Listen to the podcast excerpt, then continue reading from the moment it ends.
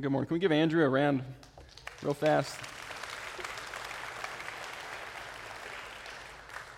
First and foremost, thank you for the gospel.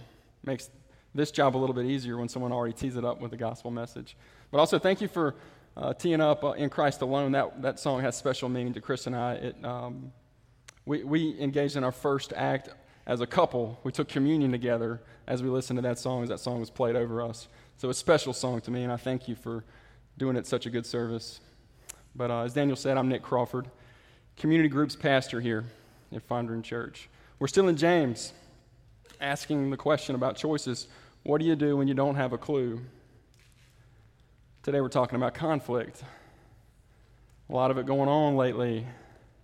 Conflict. Some of us like it, even pursue it. It charges you up, it gives you energy. Some of us even manufacture conflict to print newspapers. Others of us hate it. We hate it so much we avoid it at all costs, often sweeping it under the rug. But even those of us who hate conflict know that conflict is inevitable. Sooner or later, you're going to have to step on that rug, and all the dust is going to come flying out.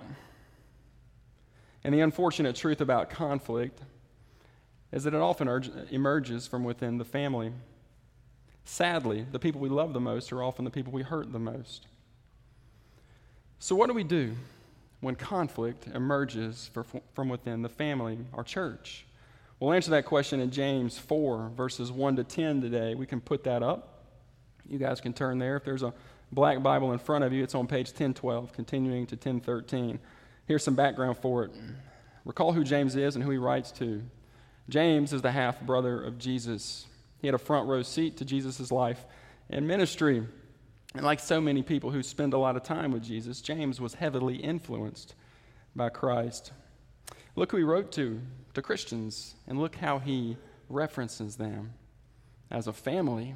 20 times within the ESV, James references them with a familial phrase, calling them brothers or sisters 20 times. That's a lot, considering there are only 108 verses in James and only five chapters in the letter. James has a heavy burden for the Christian community because of his heavy influence by Christ. You see, Jesus left us and he returned to the Father. He did so to send his Spirit to empower the church, a community, for his mission to bring God's family back to the Father. Church, the community is what proves the gospel to be true. When, when believers gather, the gospel is always at stake, and that's why James writes with such urgency. He's all business, bombarding us with 59 commands in the 108 verses. He sends an onslaught of imperative verbs more so than any other work of the New Testament. He's all business because he's got the Christian community and the gospel in mind. James ramps up, ramps up his intensity even more as we come to chapter 4 because all that friendly familial talk that characterized earlier in the letter, it's absent in this passage. It's absent. You see, poorly handled conflict is damaging to the, to the gospel. But properly handled conflict moves us to deeper relationships. You see, when we remove the obstacle to our unity, we grow deeper together. James gives us clear instructions for how this happens. Let's read. What causes quarrels and what causes fights among you? Is it not this, that your passions are at war within you? You desire and you do not have, so you murder. You covet and cannot obtain, so you fight and you quarrel. You do not have because you do not ask. You ask and you do not receive because you ask wrongly to spend it on your passions. You adulterous people, do you not know that friendship with the world is enmity with God? Or do you suppose it is to no purpose that the scripture says he yearns jealously over the spirit that he has made to dwell in us, but he gives more grace? Therefore, it says, God opposes the proud, but gives grace to the humble.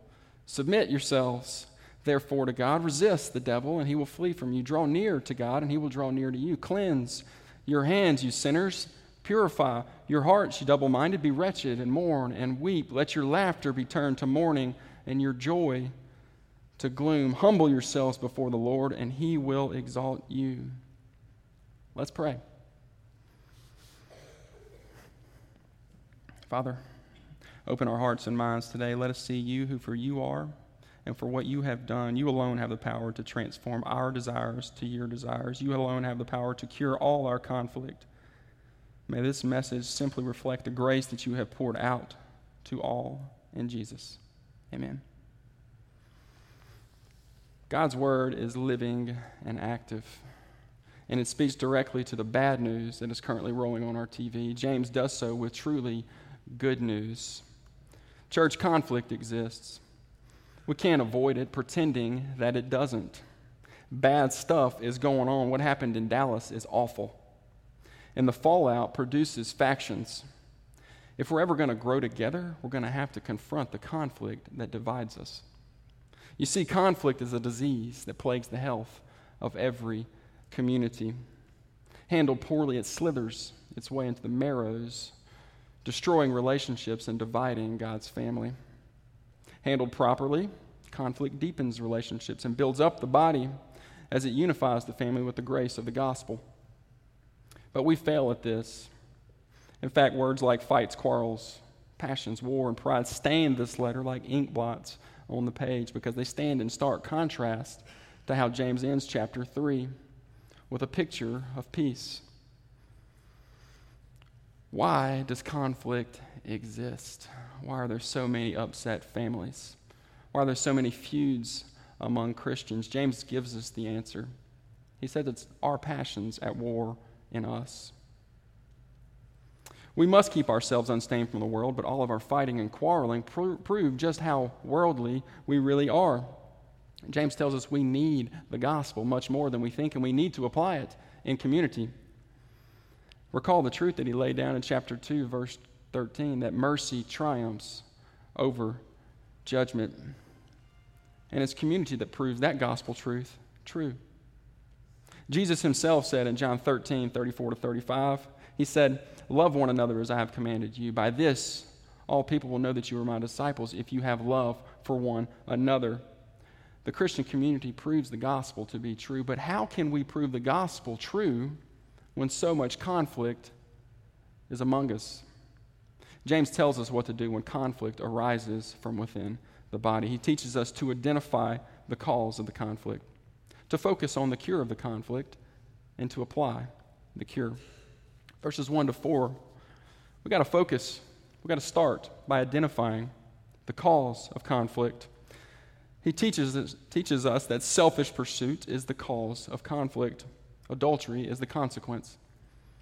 James teaches that we lust after our desires, and this causes conflict within the family. So we need to pray to align our desires with God's desires. James leads with quarrels and fights. The family, the church, is literally in a state of war. He has in mind here, again, quarrels between Christians, not wars between nations. He points the finger right at his audience, asking, What causes quarrels and fights among you? He gives us the answer it's your passions are at war within you. The word for passion means lust and desire. Our desires wage war in our hearts. When we pursue the world, we're never satisfied, so we're constantly frustrated for our desire for more. This desire is so strong that it changes how we see our family. You see, it's in our quest for more that people stand in our way. They become obstacles. We see them as obstacles and we step over those obstacles. James gives us two reasons why we don't realize our desires. Number one, we don't ask God. And number two, when we do ask Him, our motives are wrong. You see, the proper motive for any prayer is found in 1 John 5 14. If we ask anything according to His will, He hears us. But our motives are selfish.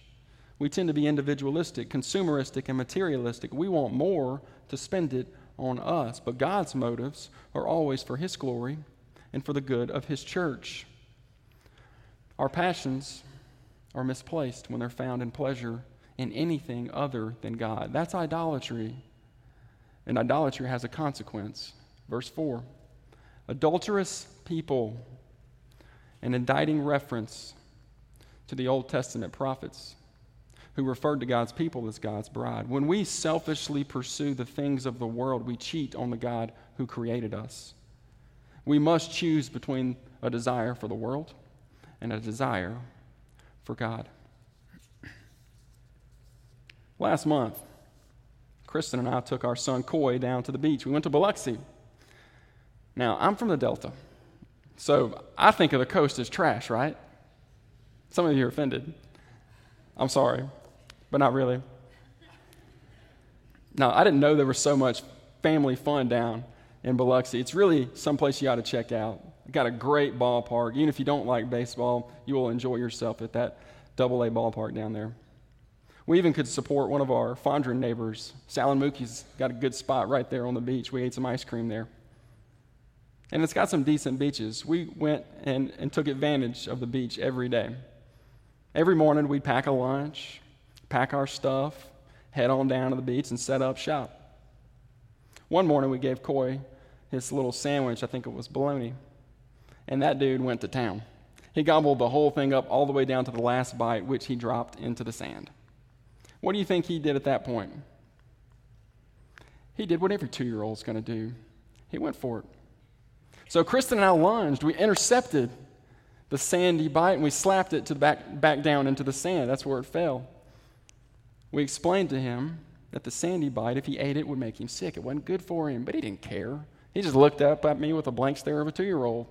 And he kept squatting down, inching closer and closer to that bite. He wanted that bite badly. We yelled at him. We reasoned with him. Anybody else have success reasoning with a two year old?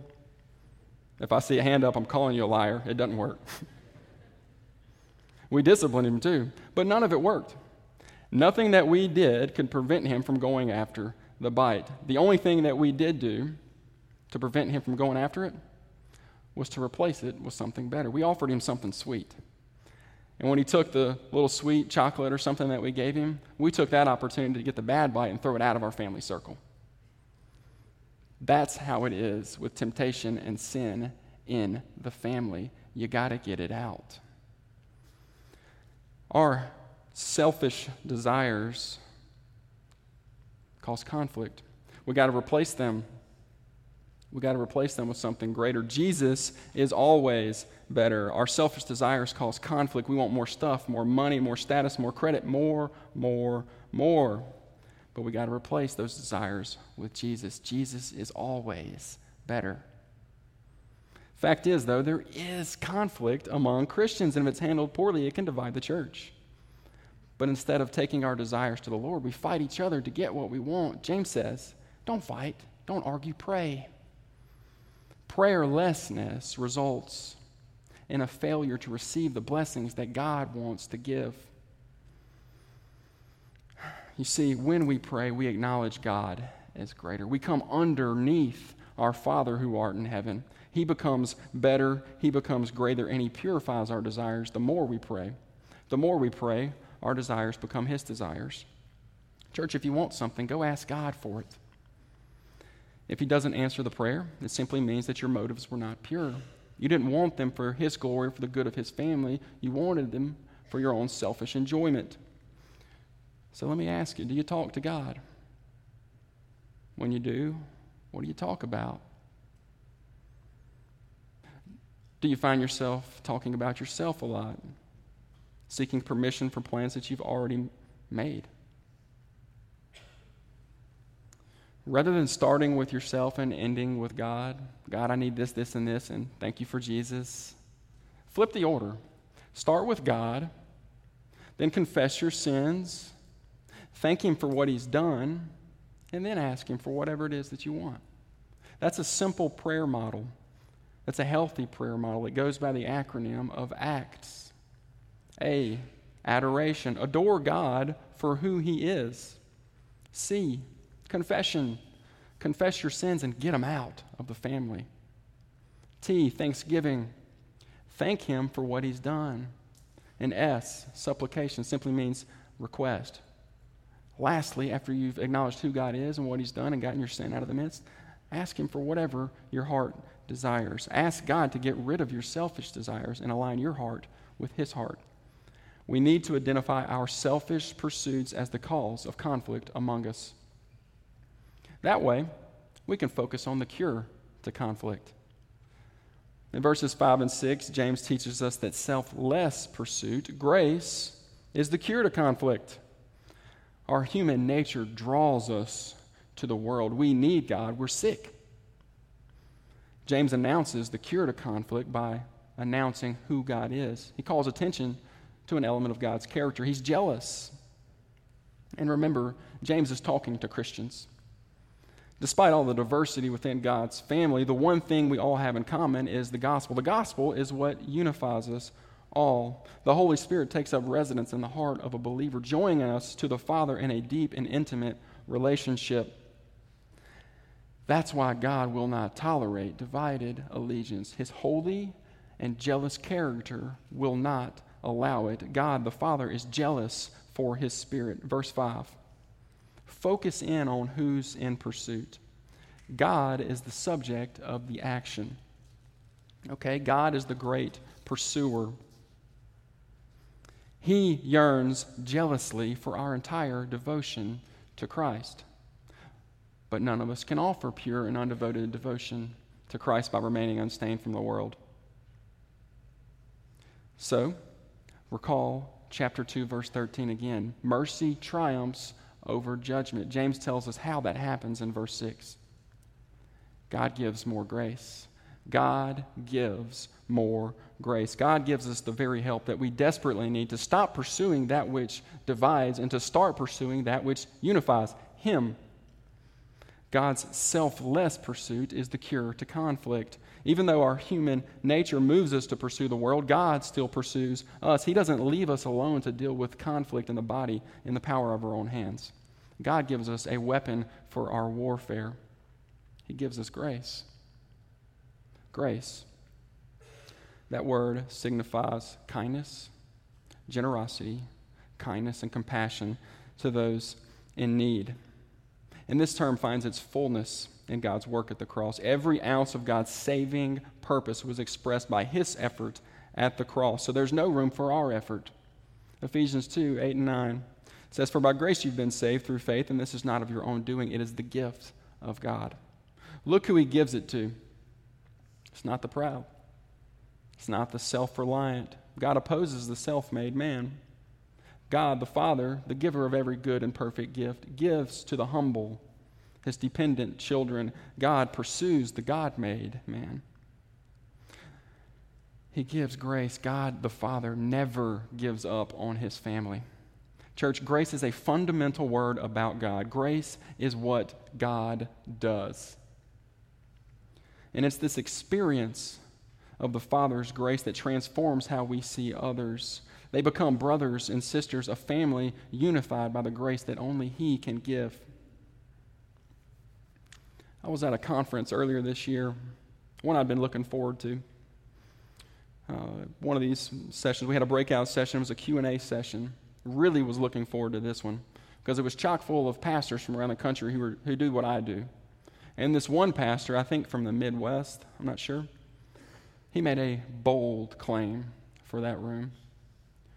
He gets up and he says, There are two types of people in the world there are life givers and there are life suckers. And he lamented the fact that the group that he leads is full of life suckers. And then he said, I group with people that I could never be friends with.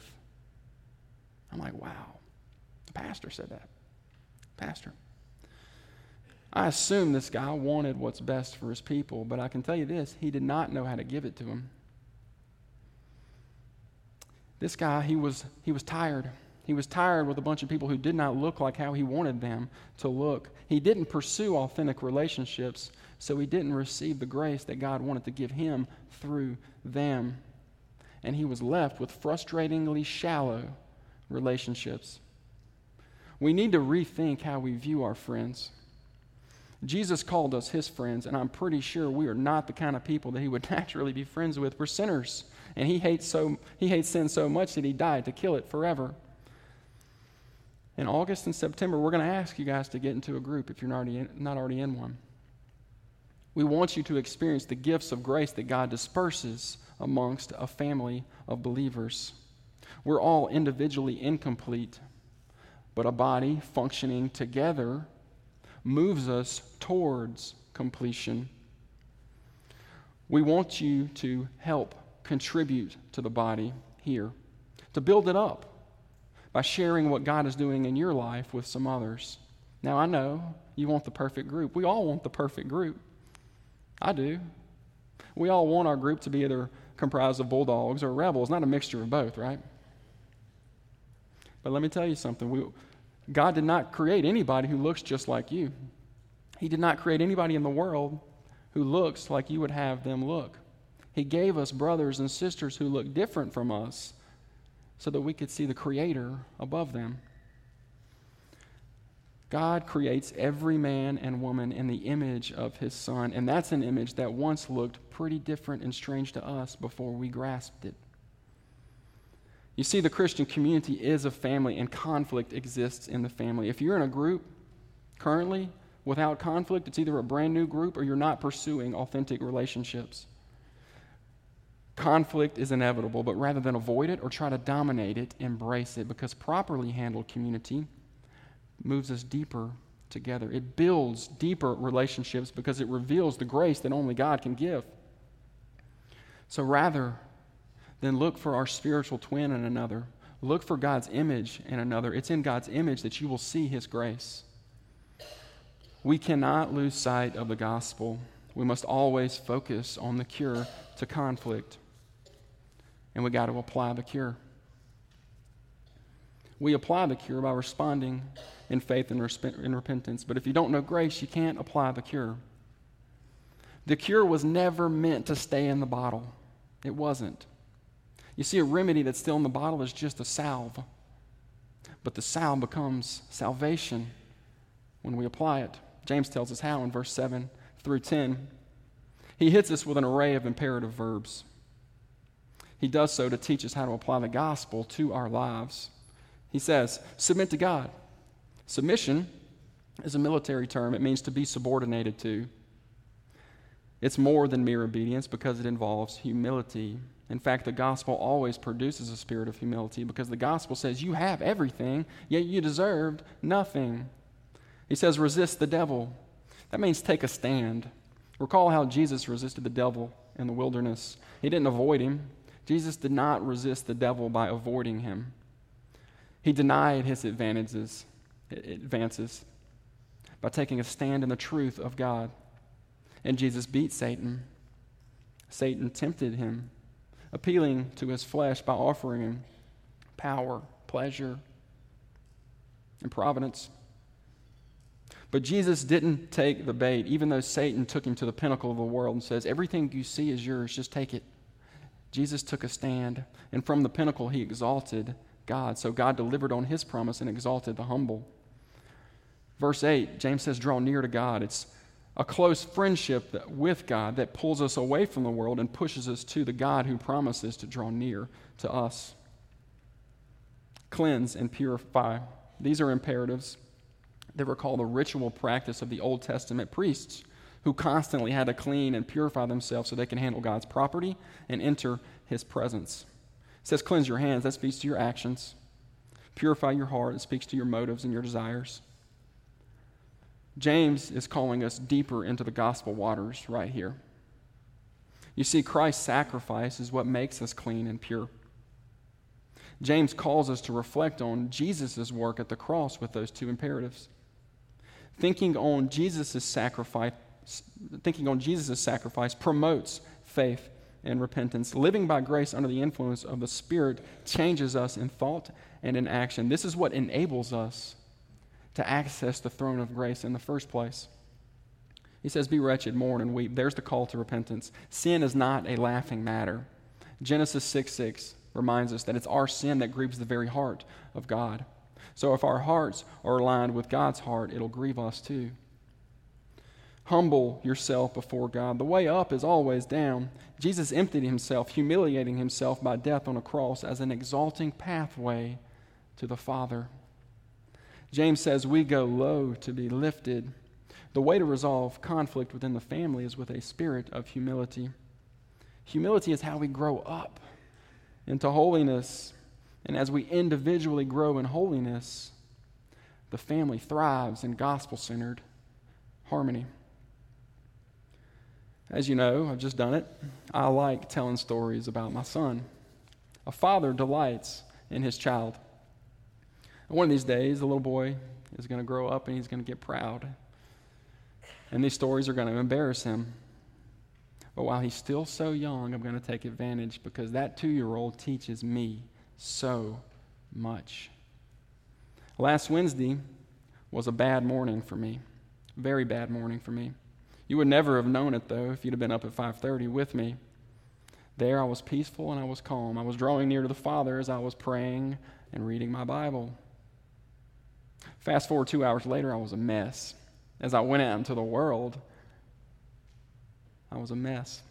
You see, as I walked to the truck, my son wanted to play. I couldn't. He cried, stress mounted. I became overwhelmed by the pressures of what I had to do. I had stuff to do and little time to get it done with. You see, the shortened week put pressure on me. I tried to get done a week's worth of work in about two, two days. Some of you know this. Fourth of July was a Monday holiday, the week was short. Some of you might be feeling the same stress that I felt this week. And as I walked to my truck, my bag fell off my shoulder and with it everything else. And I reacted in anger as if it was the bag's fault. But I knew I could not send my little boy off to school with that as his last memory for the day. So when we got to school, I crawled out of my driver's seat and into his car seat. I bowed my head in his lap and I prayed to God. I asked him for forgiveness. I asked him to forgive me for disrupting my son's image of the Father. And with my head bowed, I felt a little hand come underneath my chin and lift up. And then the two year old touched me here and met my eyes with his eyes. And he started rubbing my cheeks all around as if to say it was okay, that everything was now okay. Without a word, God the Father told me that I was in the right place, below Him. And as a result, He lifted me above my sin and the pressures of my circumstances. So, what makes you mad? Now, not all anger is bad. There is social injustice that we do need to exhibit righteous anger towards. But I'm talking about anger in a destructive way. Think about the last time you got mad in a destructive way. I bet it was an external factor. You see, anger is a response. Anger is a secondary response to an event that puts pressure on our hearts. So we react to the external pressure by looking externally blaming whoever or whatever is closest, in my case, the backpack. We need to look internally at the deeper issue. Why do I need their respect if I have God's respect already? Why am I making myself out to be God by dominating them with my agenda? Do I really think that my work is so important that I'm the only one who can do it? When conflict comes, we must go low. It's funny because it's there that we find ourselves at our best because it's there that God found us. Church, we're never closest to failure than, our, than during our greatest success. Atop the mountain, we stand teetering on the edge of its apex. On one hand, we see providence, how God lifted us to the top of the mountain. So our pinnacle becomes the platform where we exalt the Father. On the other hand is pride and destruction. Satan loves to entice us by thinking by making us think that it's all ours that it was all doing. Without any need for help we have no room for god. So the pinnacle there becomes our throne from which we look down on everyone else. Pride fools us to believe that we deserve more. This is the fallacy of the self-made man. Pride wrecks our individual growth and it hijacks the unity of the family. And here's how.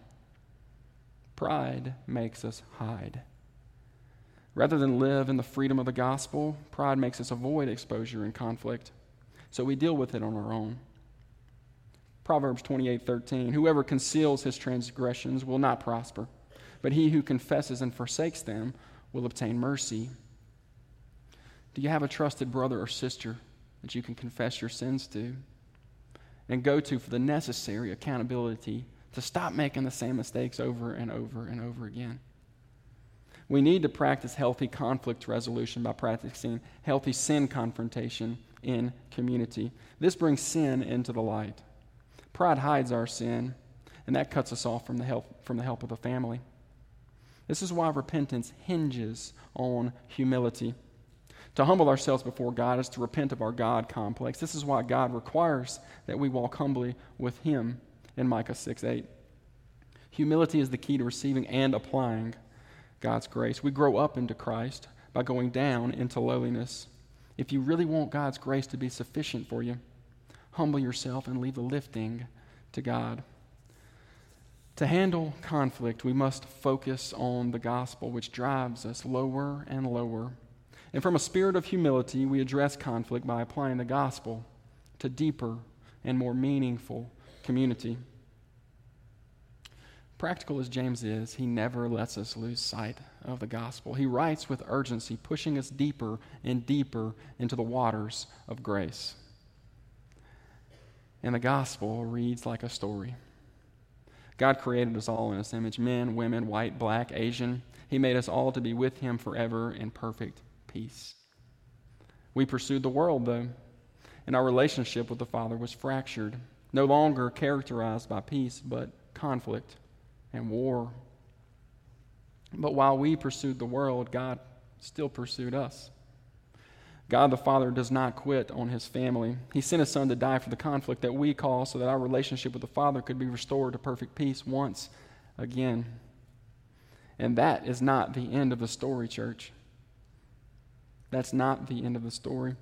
The story does have an end, and it doesn't end here what happened in Dallas and what's going on in Cambodia right now is not the end of the story. God is still chasing down his children. The story ends with a new heaven and with a new earth where sin, death, race, and every form of injustice are gone forever. The conflict that defines us, defines us now will be swallowed up in victory. We as Christians have supreme hope of a new heaven and a new future, and Jesus is the center of all of this. While we wait on Jesus, we're invited to bring healing now. We're inviting to show people and to tell people that God's fa- family will finally be restored. Every nation, tribe, language, and tongue will worship together in peace as a perfect family. When we apply the gospel to our lives, our affections are transformed to what we, from what we want to what God wants so we can respond in joy to his effort at the cross by drawing near to the very source of all unity. We need to get good at going low and let God do the lifting. Let's pray.